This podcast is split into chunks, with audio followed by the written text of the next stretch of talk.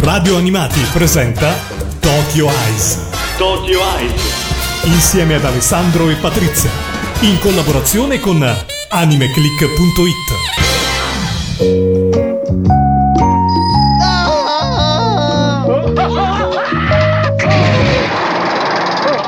Avete sentito che urlo? Ma chi è che urla? No, noi lo sentiamo almeno tre volte al giorno.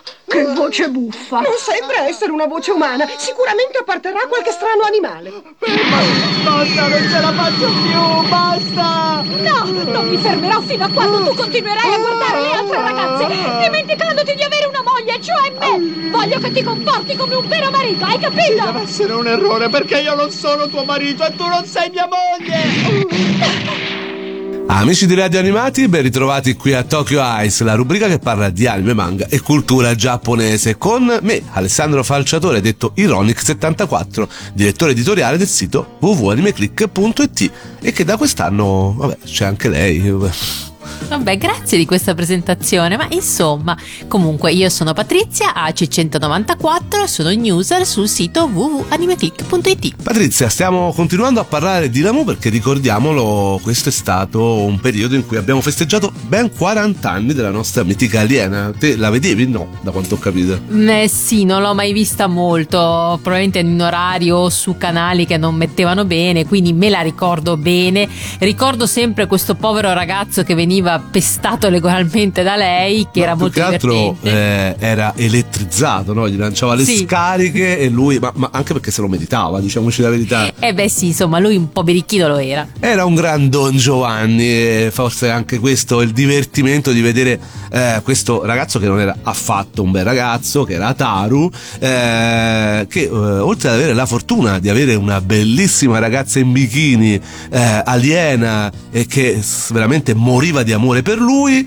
eh, però se ne fregava altamente e da gran donnaiolo che era continuava ad andare appresso a qualunque sottana, come si suol dire, e quando la mulo scopriva sicuramente non la prendeva bene. Questo erano praticamente eh, i leitmotiv di quasi tutte le puntate, diciamo, però abbiamo già detto nella puntata precedente, eh, c'era anche una grande critica al Giappone dell'epoca, ma anche alla società giapponese che non è cambiata poi tanto, abbiamo detto, e eh, dietro una grande mente e un grande protagonista dell'animazione giapponese come era Mamoru Oshii che eh, anche a costo di ehm, andare incontro alle ire dei fan, come abbiamo ben chiarito nella puntata precedente, eh, aveva creato una sua Lamu, un suo world building, come dicono ora quelli che se ne intendono, un mondo che si distaccava forse un po' da quello cartaceo originale di eh, Rumiko Takahashi. Aveva creato effettivamente un eh, prodotto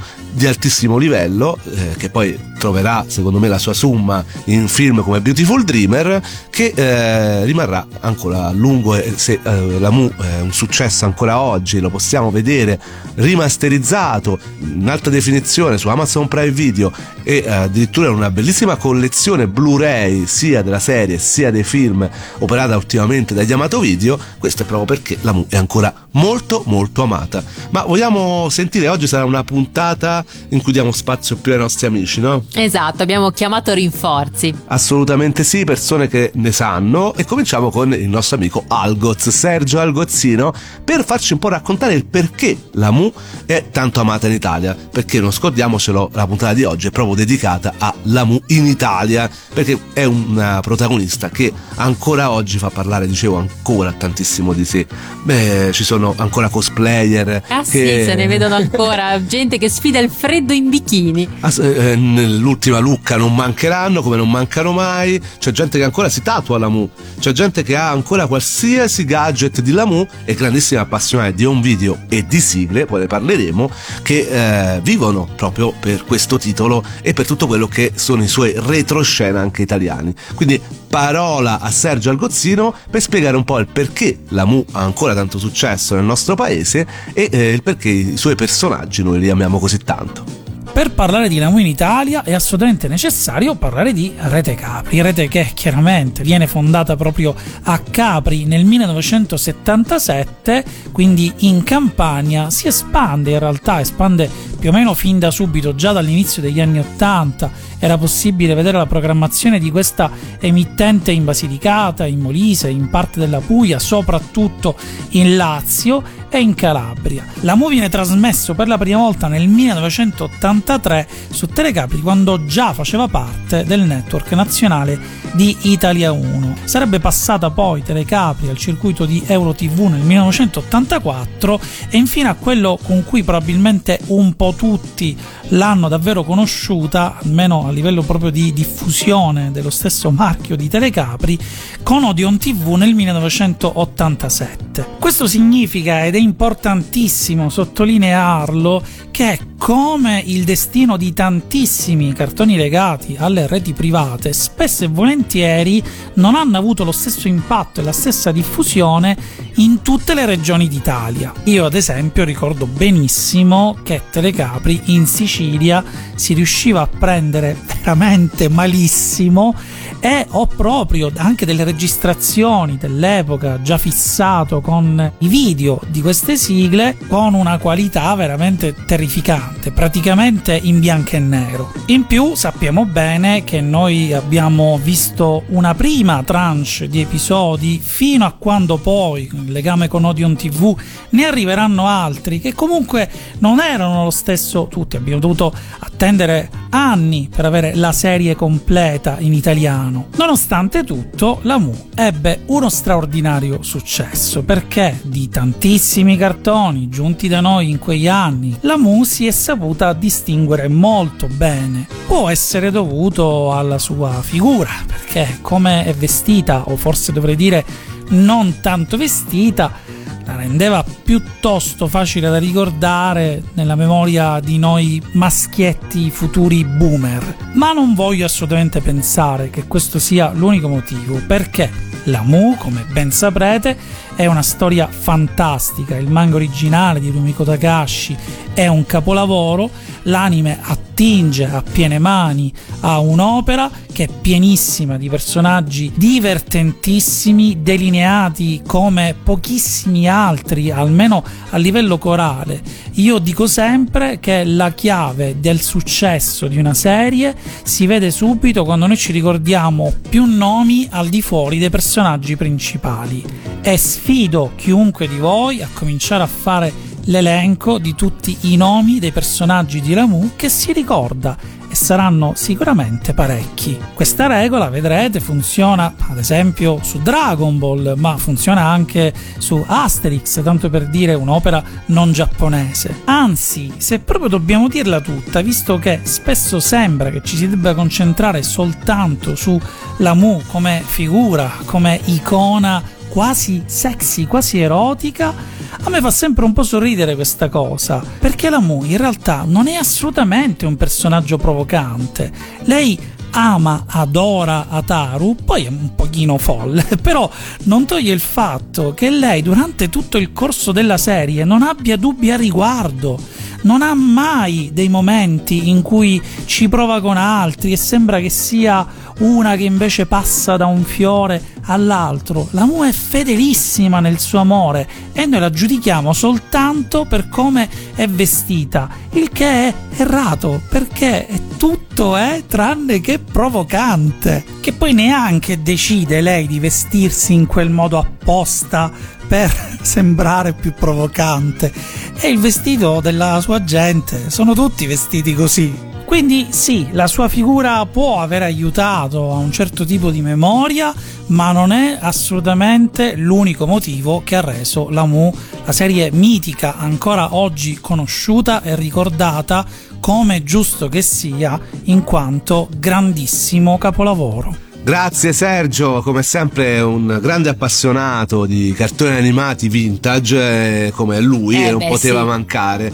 Come eh, non manca la musica qui a Tokyo Ice la Mu di musica eh, ce n'è. eh, ce n'è sempre stata e continueremo ad ascoltarla. Eh, cominciamo con una sigla giapponese. Eh, una un po' particolare, l'abbiamo rivista pure poco fa, la opening. Eh, sì. in effetti è molto particolare, però è molto molto bella. Poco giapponese, molto molto occidentale Sì. ed è tutta una parodia proprio del mondo fantascientifico, del cinema fantascientifico, omaggi a più non posso, vediamo anche eh, parodia di Star Wars per una canzone che come si chiama? Rock the Planet di Stephanie. Ce l'ascoltiamo.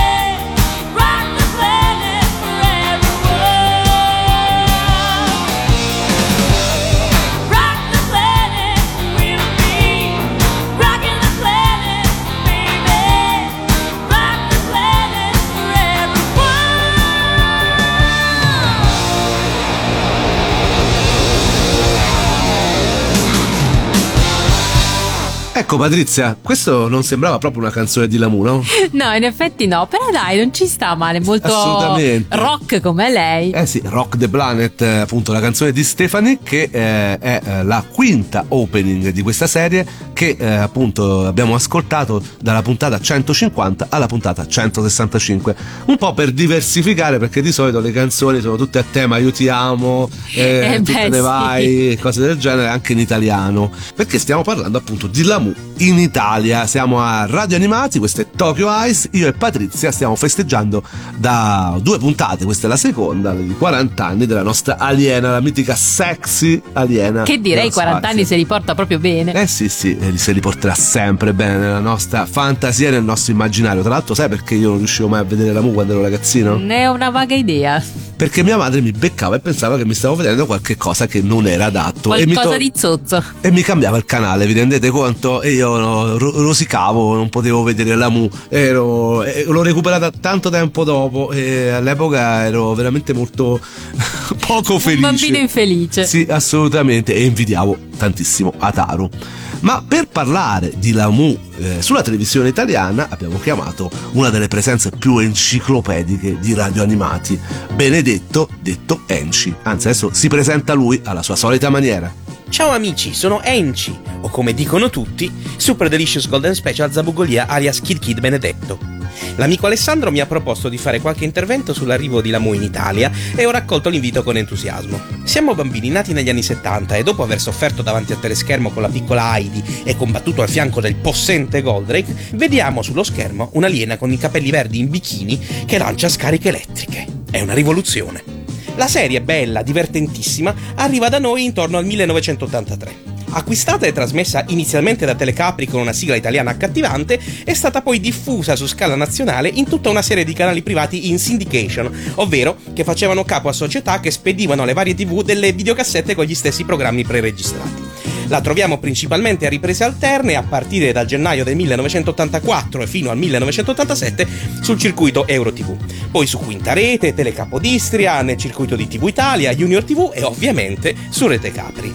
Vengono aggiunte puntate nuove almeno in due momenti diversi. Lo si può notare dal doppiaggio in cui, mentre la voce di Lamu, Rosalinda Galli, e Ten, Isa Di Marzio restano costanti, quella del protagonista Taru cambia più volte e anche dalle titolazioni che passano dalla pellicola a quelle realizzate al computer. La serie si ferma per un po' all'episodio 86, La paura del buio. Ricordiamo che Lamu nella sua integralità conta 195 episodi, anzi 218 se contiamo le puntate doppie, ovvero due storie in un singolo episodio. Queste avventure, replicate a tamburo battente dal 1983 al 1986, non potevano fare altro che far venire a un ragazzino di quegli anni il desiderio di possederne del merchandising. Viewmaster? Mupi cassette? Niente. Dai, almeno il disco della sigla italiana. Eh no, il disco guardi signora mia, proprio davvero no. Pochi fortunati riescono a trovarne qualche immaginetta sul diario di Uffi, ufficiale di Telecapri, sul giornalino delle edizioni Pauline e sul mitico Corriere dei Piccoli. Nel 1987 nasce dalle ceneri di EuroTV la rete televisiva Odeon, che insieme a nuovi cartoni come I Cavalieri dello Zodiaco, nell'88 trasmette un blocco di altri 42 episodi della serie acquistata da Telecapri, rititolati Super Lamu. Per indisponibilità della stessa Galli, il direttore del doppiaggio Angelo Nicotra assembla un nuovo cast di voci in cui la protagonista è niente meno che Paola Quattrini, attrice teatrale e cinematografica. Stavolta si termina con l'episodio 129, una scommessa per la Mu o Teppiste al contrattacco. Nel 1991 cambia qualcosa. Edito da Granata Press, nelle edicole italiane compare il fumetto di Lamu.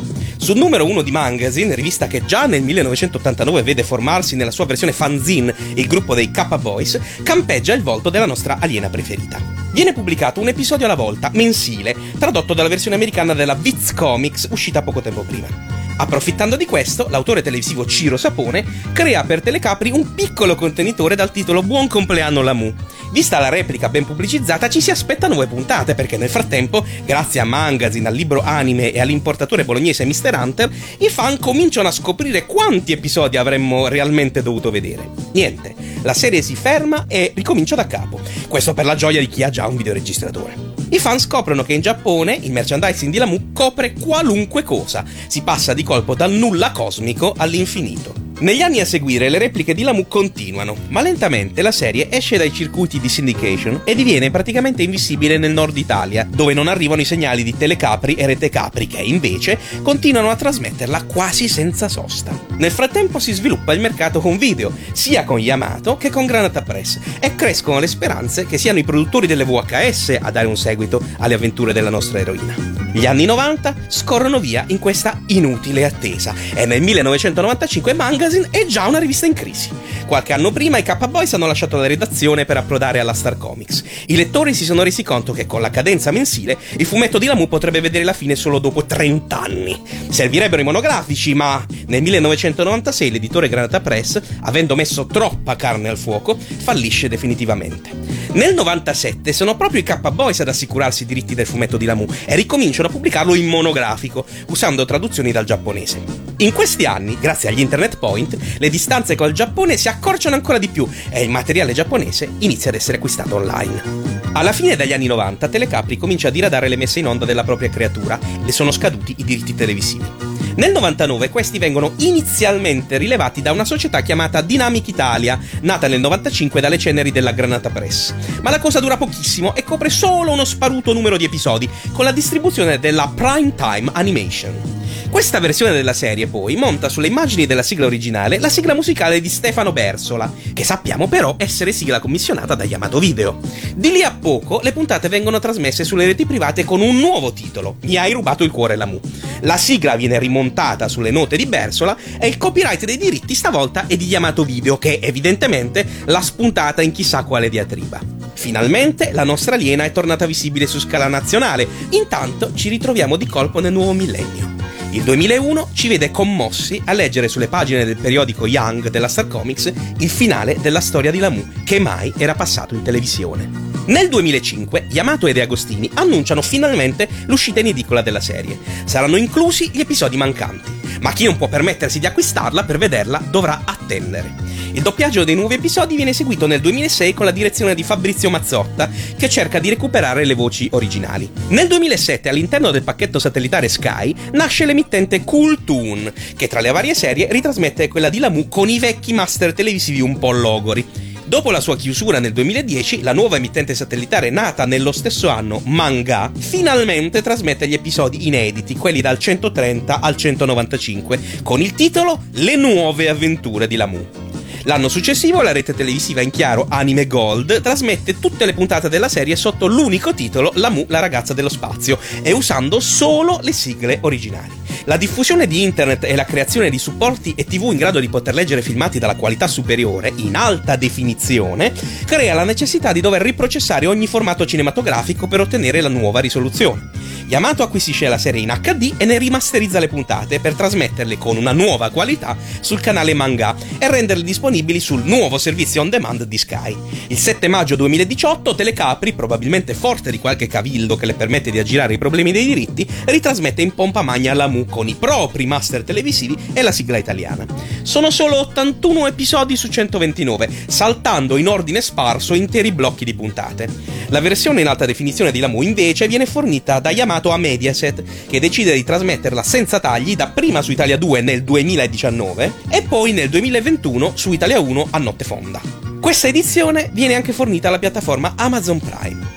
Persino gli episodi speciali di Lamu, detti OAV, vengono rimasterizzati da Yamato in HD e resi disponibili nel 2020 per lo streaming gratuito sulla piattaforma Paramount.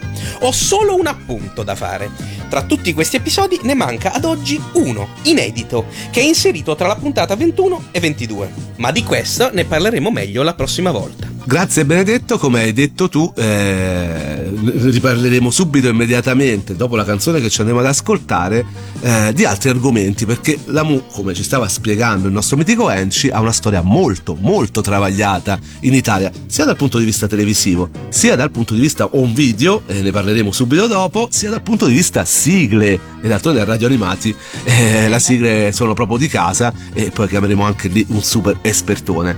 Eh, adesso ci andiamo ad ascoltare e Enci lo ha anche detto, la sigla cantata da Stefano Bersola, cioè la sigla storica degli anni Ottanta, però eh, c'è stata anche questa che ha eh, un pochino impreziosito quelle che erano le produzioni di Amato Video nell'ultimo periodo. Stefano Bersola eh, su un titolo così importante, poi per la sigla ci dirà bene la persona che chiameremo dopo, eh, realizzò una canzone che si chiamava Mi hai rapito il cuore e adesso ce l'andiamo ad ascoltare. Stefano Bersola.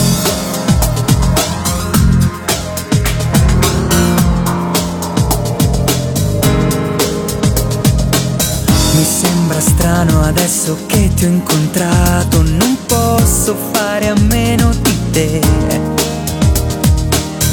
Mi ha incastrato col tuo fascino, sei seducente, speciale, spaziale.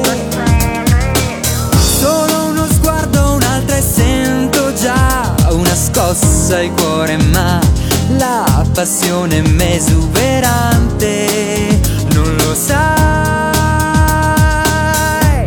tu mi hai rapito il cuore.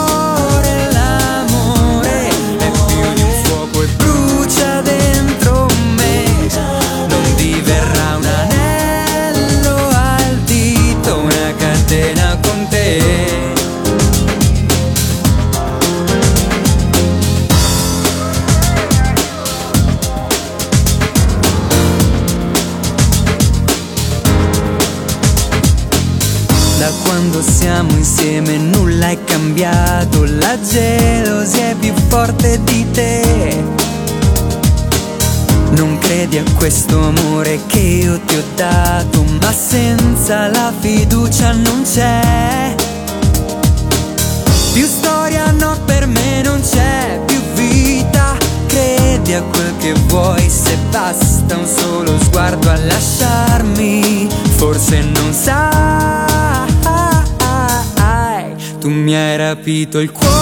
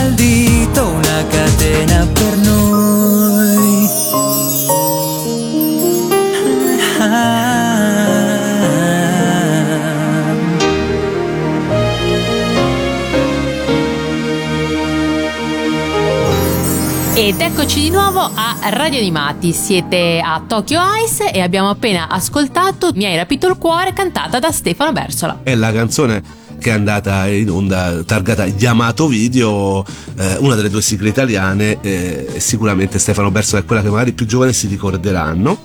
E, e ovviamente sulla base un po' di questa cosa amore Eh beh. se- se- e d'altronde questa è la storia di Lamu una storia d'amore verso il suo Ataru Infatti. e è una storia d'amore dei fan di Lamu eh, verso questo personaggio, verso questa serie che eh, volevano collezionare in home video, ma eh, non è stato sempre così semplice. E ora ritorna il nostro Enci a spiegarcelo. A te la parola, Enci. Grazie ad Alessandro torno su Tokyo Ice per parlare stavolta delle edizioni home video di Lamu. Siamo nei primi anni 90, caratterizzati da videogiochi e videoregistratori. In tv vanno in onda solo 129 dei 195 episodi della nostra aliena. I K-Boys, con l'editore Granata Press, lanciano per primi i manga in edicola nel nostro paese e pubblicano su Magazine il fumetto di Lamu, nonché la nuova fatica della sensei Rumiko Takahashi, Ranma Mezzo. Approfittando dei dieci anni della serie, Prete Capri trasmette il programma Buon compleanno Lamu, in cui una ragazza giapponese che introduce le puntate della serie mostrando i disegni dei lettori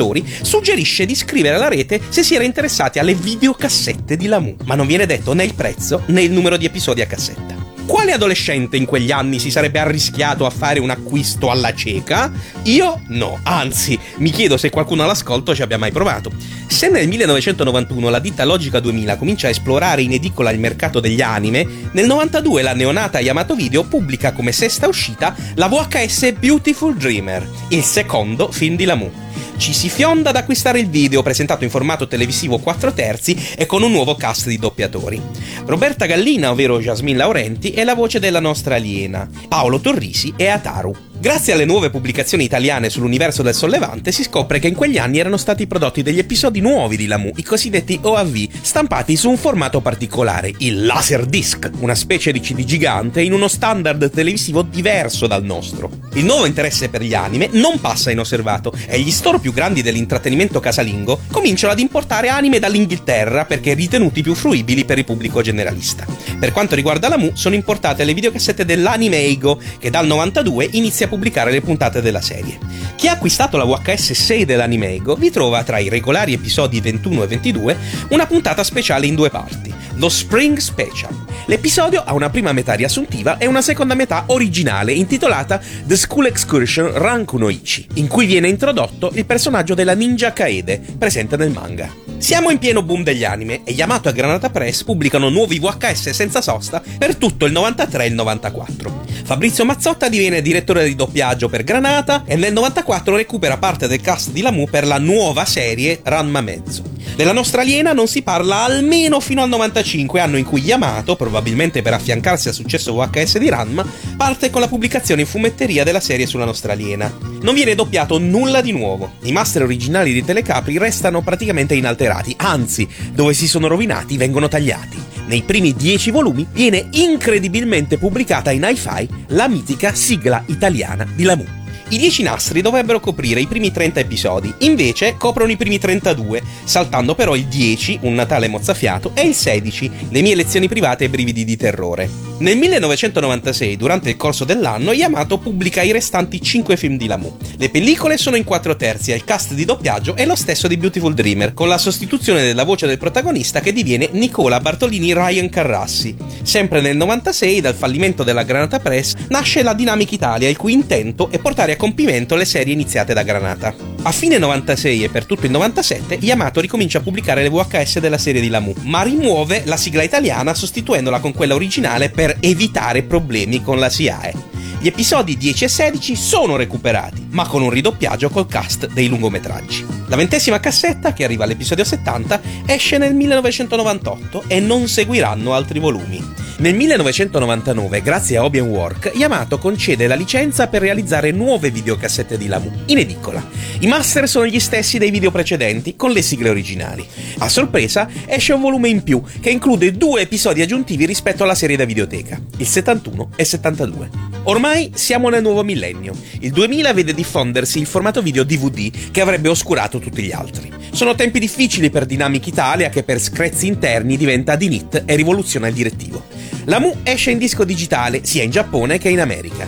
In Italia nel 2002 viene pubblicato il primo box dei DVD dei film. Il secondo esce nel 2005 e verso la fine dello stesso anno Yamato e De Agostini annunciano finalmente l'uscita in edicola e in DVD di tutta la serie di Lamu, OAV ed episodi mancanti inclusi. Gli episodi mantengono le sigle originali. Per il video vengono usati i DVD giapponesi. Per l'audio, i primi 72 episodi da Master Yamato, mentre per i restanti episodi editi sembra che per indisponibilità dei master originali di Telecapri siano state utilizzate delle fonti alternative, non sempre ottime. Per le puntate inedite abbiamo detto che viene commissionato un nuovo doppiaggio diretto da Fabrizio Mazzotta, segnato da alcuni problemi di produzione che probabilmente spingono Yamato a commissionare a una ditta milanese un doppiaggio da realizzare contemporaneamente per gli OAV si cerca di mantenere il cast dei lungometraggi, ma Jasmine Laurenti non è disponibile, viene sostituita da Marcella Silvestri.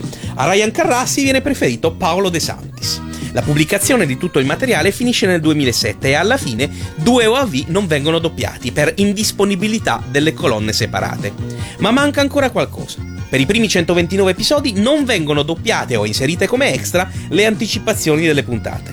Non vengono reintegrate le scene tagliate. La più grave mancanza, tuttavia, è quella dell'episodio inedito sulla Ninja Kaede di cui sopra. Nonostante questi problemini, si tratta comunque della più grande operazione commerciale di recupero legata alla nostra serie preferita. Sempre nel 2005 alcuni film escono nella collana De Agostini Japan Animation e dopo l'uscita in edicola Yamato decide di raccogliere in cofanetti per le fumetterie il materiale pubblicato. Nel 2008 in occasione di una mostra dedicata a Rumiko Takahashi viene prodotto un nuovo AV con la nostra eroina, pubblicato nel 2010 in un formato innovativo, il Blu-ray, che permette di vedere i film in alta definizione. Nel 2015 anche tutta la serie TV viene rimasterizzata e pubblicata in Giappone in Blu-ray disc. La diffusione capillare di internet a banda larga permette il proliferare di servizi streaming in HD, tra cui quello di Amazon Prime, che oggi include anche la MU in italiano. Queste piattaforme rischiano di segnare la fine dell'home video nel nostro paese? Mm, forse. Ma nel 2020 Yamato decide di rischiare e di pubblicare anche in Italia, con Anime Factory, i Blu-ray e le ristampe DVD di Lamu. Questo vuol dire però offrire qualcosa di più.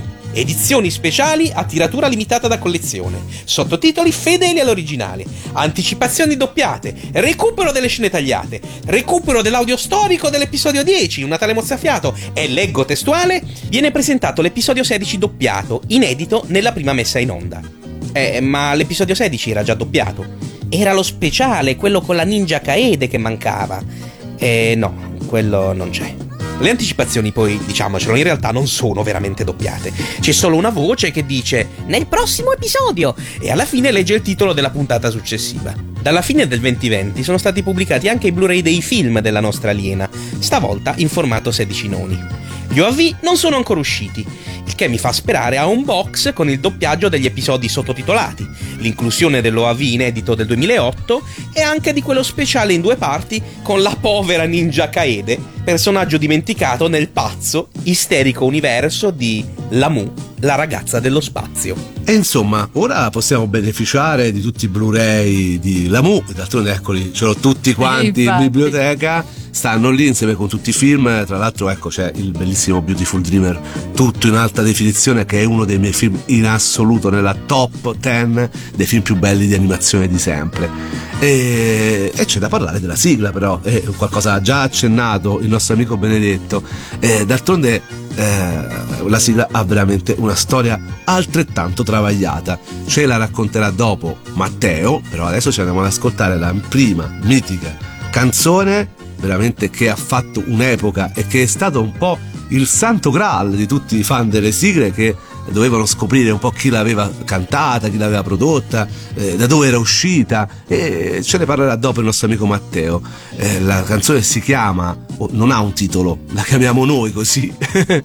Eh, sarà un amore strano, il cantante, punto interrogativo, dopo ce ne parlerà Matteo, però adesso ce l'andiamo ad ascoltare, è quella con cui moltissimi di noi, tra cui io, hanno conosciuto questo fantastico cartone animato.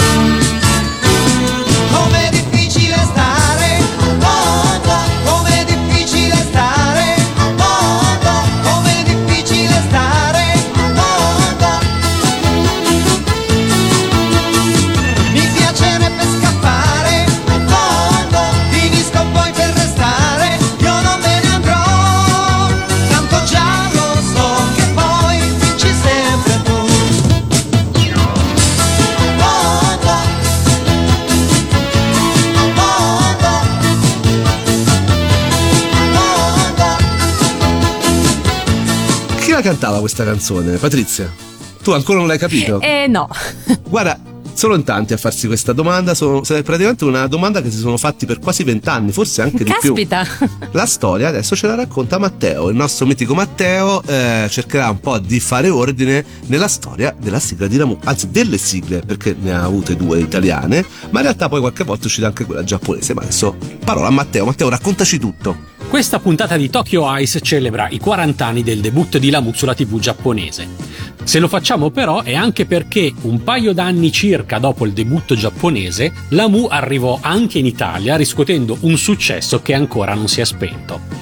Ed io sono qua, chiamato da Alessandro e Patrizia, per parlare delle sigle in italiano di Lamu.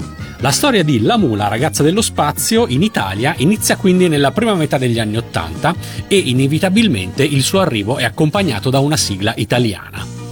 Questa prima sigla italiana di Lamu, quella che inizia cantando Sarà un amore strano questo qua, non solo divenne tanto celebre quanto la serie, ma negli anni sarebbe diventata un caso fra gli appassionati di sigle. La prima sigla italiana di la ragazza dello spazio, è rimasta infatti a lungo avvolta nel mistero. Andata in onda senza crediti, mai pubblicata, ma ciò nonostante famosissima. A partire dalla fine degli anni 90, mentre appassionati e collezionisti mettevano in ordine la discografia siglesca degli anni 80, la prima sigla di Lamu diventava un gigantesco interrogativo. Chi l'ha cantata e suonata? Chi l'ha scritta? Qual è il titolo? Qual è il testo integrale della sigla? Come continua oltre il taglio TV? Oltre il fatidico verso Tu mi guardi sorridente e io tremo perché so? Cosa sa Ataru che noi non sappiamo, sempre che di Ataru si tratti? Com'è quindi insomma la sigla nella sua versione integrale? Il testo peraltro ben calza se si pensa ad un Ataru che parla del suo rapporto con la Mu ma mh, non ha inequivocabili riferimenti espliciti al cartone animato. A lungo ci si è quindi anche chiesti se non fosse addirittura una canzone arbitrariamente abbinata alla serie. Oltre vent'anni di ricerche da parte di decine e decine di appassionati hanno portato a delle prime risposte a partire proprio dall'anno scorso. Il blog Moz O'Clock infatti ha prima pubblicato la notizia che Noam Kaniel si riconosce nei cori della canzone ed ipotizzava Ciro D'Amico come cantante e poi ha pubblicato la conferma dello stesso Ciro D'Amico. Una sigla nata negli studi Saban quindi che tuttavia rimane ancora inedita e sconosciuta nella sua versione integrale. Cosa fa tremare Ataru? Passiamo invece al 1999, ovvero l'anno in cui viene incisa la seconda sigla in italiano di Lamu, ovvero Mi hai rapito il cuore Lamu di Stefano Versola, firmata da lui con Nicolò Fragile. Nuovamente un testo in prima persona dove il protagonista canta in prima persona del suo rapporto con Lamu.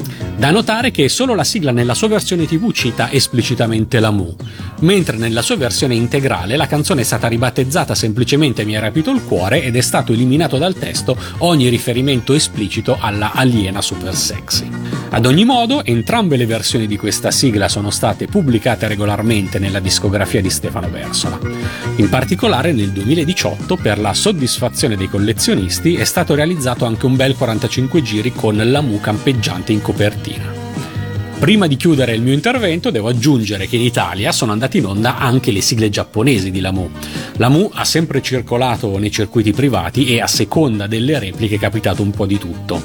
Si va dal caso della prima opening giapponese Lumno Love Song e della prima ending giapponese Uchuwa Tayenda usate come sigla iniziale e sigla finale su tutte le puntate ai tentativi di abbinare ogni sigla giapponese ai giusti episodi così come in Giappone. Eccoci qua, insomma, Matteo praticamente ci ha raccontato la storia molto travagliata, eh? Bisogna dire che la Mu ha tante storie travagliate qua in Italia. L'unica cosa che è certa è l'amore di noi fan per lei. Ah, quello sicuramente. Io ho l'unico rimpianto che mia madre non me lo faceva vedere, guarda, Eh, cioè, io ancora oggi piango per questa cosa. Vabbè, dai, ma ti puoi rifare. Tutti... Sono cresciuto così come a Tauro per colpa di mia madre che non mi faceva vedere la Mu. Eh, per cui sempre questi traumi infantili che tornano costanti.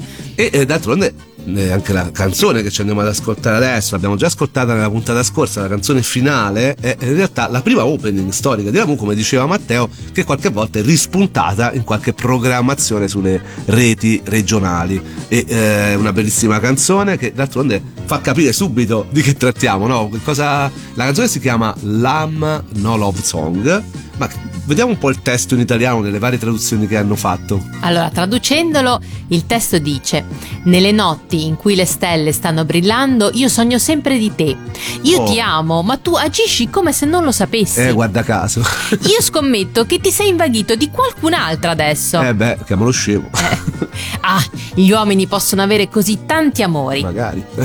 Ah, tu lo stai spargendo fino alla fine e mi stai facendo preoccupare. Non essere così agitato. Insomma, la storia di Lamu, che è un Di po' la Lamu, storia un po' di infatti. tutti noi uomini, perché diciamolo, per quanto possiamo amare una donna, ogni tanto l'occhio malandrino ci casca un po' da Mm, qualche infatti. parte, eh? Siamo un po' discoli ed ecco perché Ataru piace tanto, siamo tutti un po' Ataru. Io tanto, lo dico, eh, sarà anche colpa di mia madre che non me lo faceva vedere, però in tutto questo io appunto ringrazio un cartone animato come Lamu, all'epoca lo chiamavo cartone animato non anime, eh, ci ha veramente divertito, ci fa divertire ancora adesso che lo possiamo vedere in alta definizione. Eh, spero che tanti altri giovani possano amare questo personaggio, questa serie e leggere anche il manga. D'altronde Star Comics sta portando Sì, tantissimo esatto. di Rumiko Takahashi, appena concluso da pochi mesi anche l'Amu e potete recuperarlo anche se ora c'è la crisi della carta, no? Eh sì, purtroppo c'è questa spada di Damocle sulle nostre teste, per cui insomma sembra che la carta stia, non dico per finire, però insomma ce n'è un po' poca. Di questo potremo parlare poi nella puntata in cui racconteremo le news del mese. questo è un certo, argomento sì. che hai trattato molto su Anime Click. Mm, mm, mm. Eh sì, ci sono vari fattori che insomma non ci, ci fanno, ci mettono un po' paura, ecco. Insomma, se avete un manga da recuperare, recuperatelo subito. Tra cui Lamu e anche Aramma Mezzo e tutti i mitici eh, fumetti che ha realizzato quell'artista straordinaria Rumiko Takahashi. Io, come sempre, vi do appuntamento alla prossima puntata di Tokyo Ice insieme con Patrizia Certo, ci troviamo qua. e anche sul sito di Anime Click Assolutamente tutti i giorni. www.animeclick.it e per recuperare tutte le puntate di Tokyo Ice se ve le siete perse se vi, vi è piaciuto quello che avete ascoltato e magari volete recuperare eh, qualche altro titolo vecchio o anche nuovo e tutti i nostri consigli relativi agli anime manga tra l'altro io ho parlato anche di Beautiful Dreamer a lungo d'altronde come potevo non farlo eh, potete appunto trovare i nostri podcast sul sito di Radio Animati per ascoltarci dove volete quando volete come volete con tutti i possibili device. E con questo adesso ci eh, salutiamo con la prima storica sigla di Lamu. Te la faccio annunciare a te. Lam No Love Song cantata da Yuko Matsutani. Alla prossima!